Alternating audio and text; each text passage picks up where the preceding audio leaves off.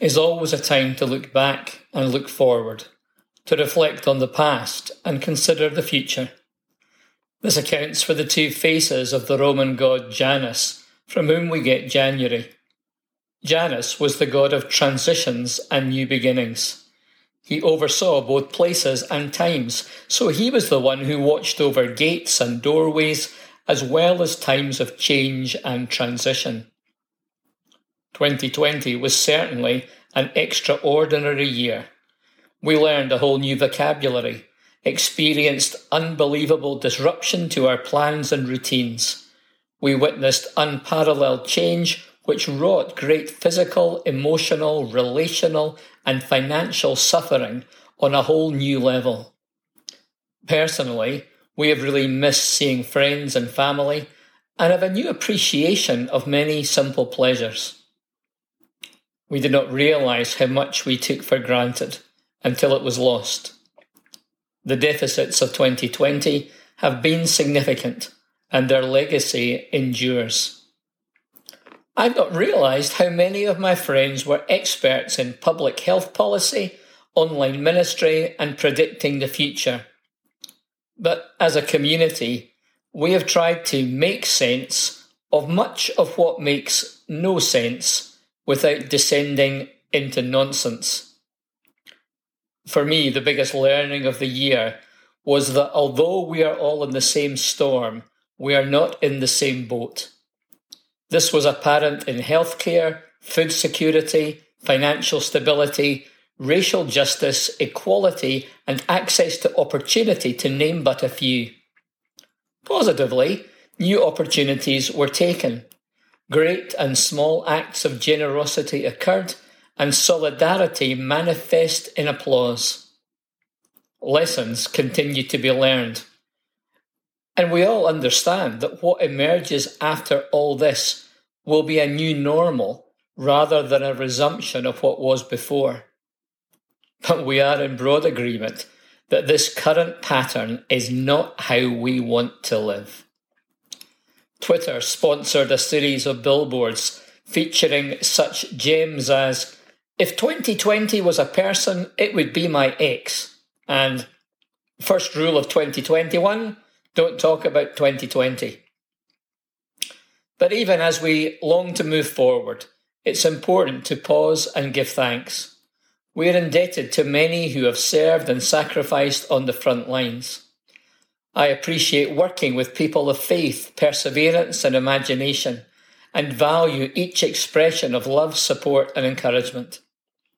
I'm thankful for the lives of those who left us in 2020. I'm grateful above all for the grace, mercy, and faithfulness of God. But how do we think about the future? How do we enter into this new year? I don't know if you're in the habit of making New Year resolutions. Many cultures have traditions of making wishes or commitments at the start of the year. The making of resolutions has some value but their focus tends to be on improving ourselves. And because of who we are, it is hard to change the very behaviours that brought us to a realization that something needed to change. Research indicates that less than 10% of resolutions are kept for three months. Beyond that, even if we have higher ambitions, the scope of what we can change is limited. There are many things that are beyond our power.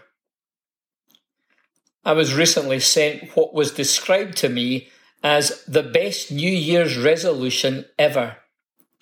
It appeared as an illuminated manuscript and is the first of four poems I will share today. It's apparently from a calendar by Bishop John Vincent in 1909.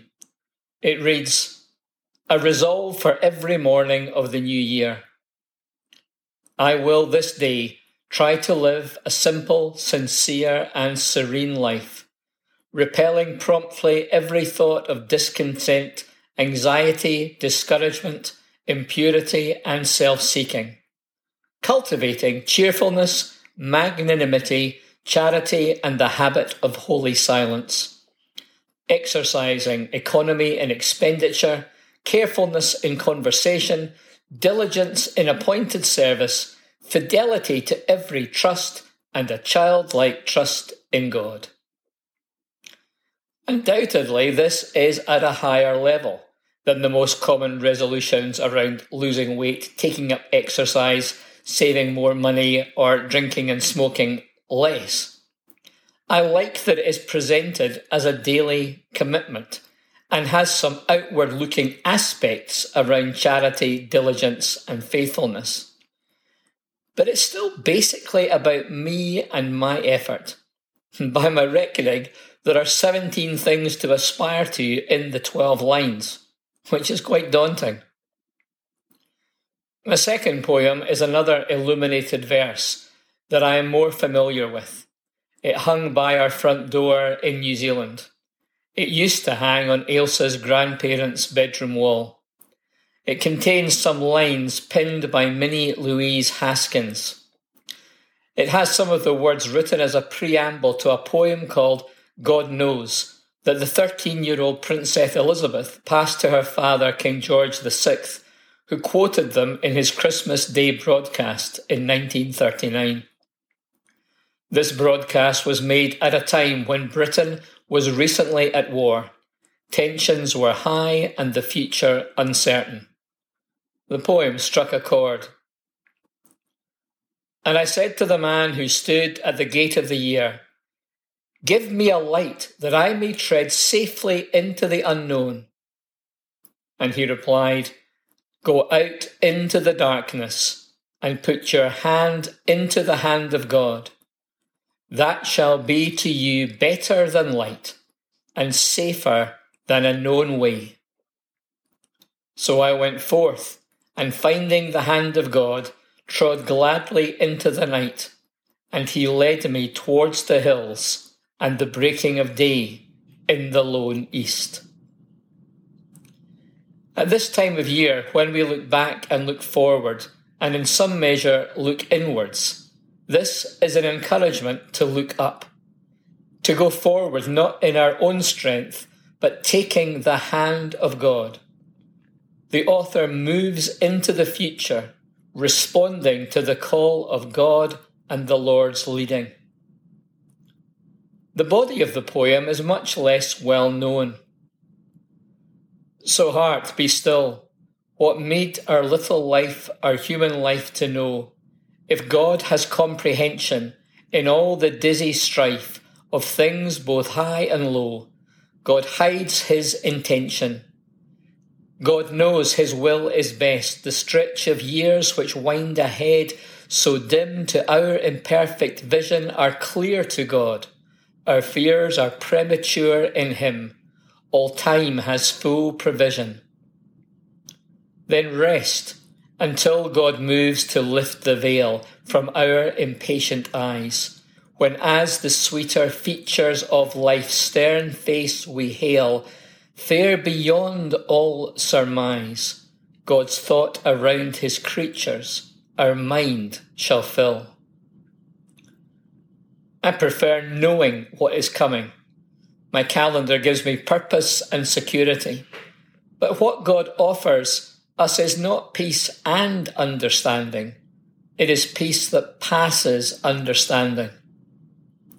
As a leader, I hold up my hand and say, There is a lot I do not know, and even more I do not understand.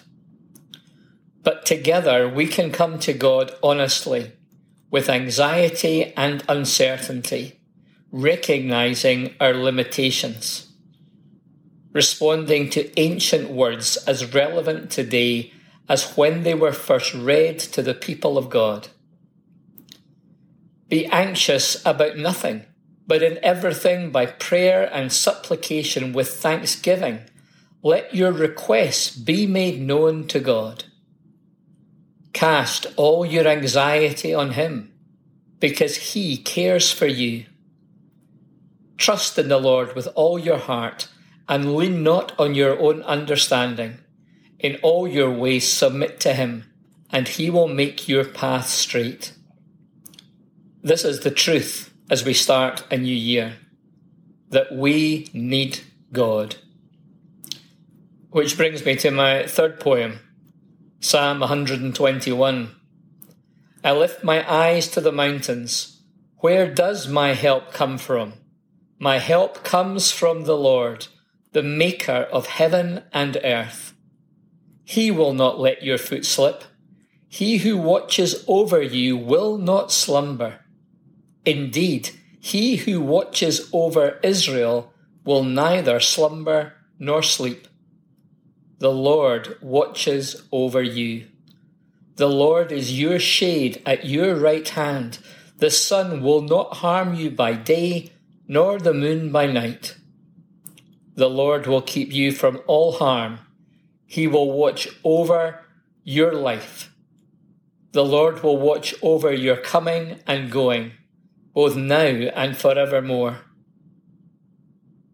Turns out that Janus is not the God who watches over coming and going, who sees the past and the future, or who presides over transitions.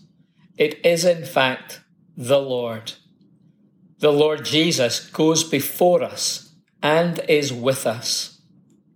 May that God's power be at work in us and through us. My fourth and final poem is a blessing by St Thomas a Becket Archbishop of Canterbury in the 12th century. May God make your year a happy one, not by shielding you from all sorrows and pain, but by strengthening you to bear it as it comes.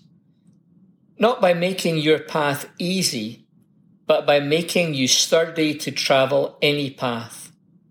Not by taking hardships from you, but by taking fear from your heart, not by granting you unbroken sunshine, but by keeping your face bright, even in the shadows, not by making your life always pleasant, but by showing you when people and their causes need you the most, and by making you anxious to be there to help. God's love, peace, hope, and joy to you for the year ahead.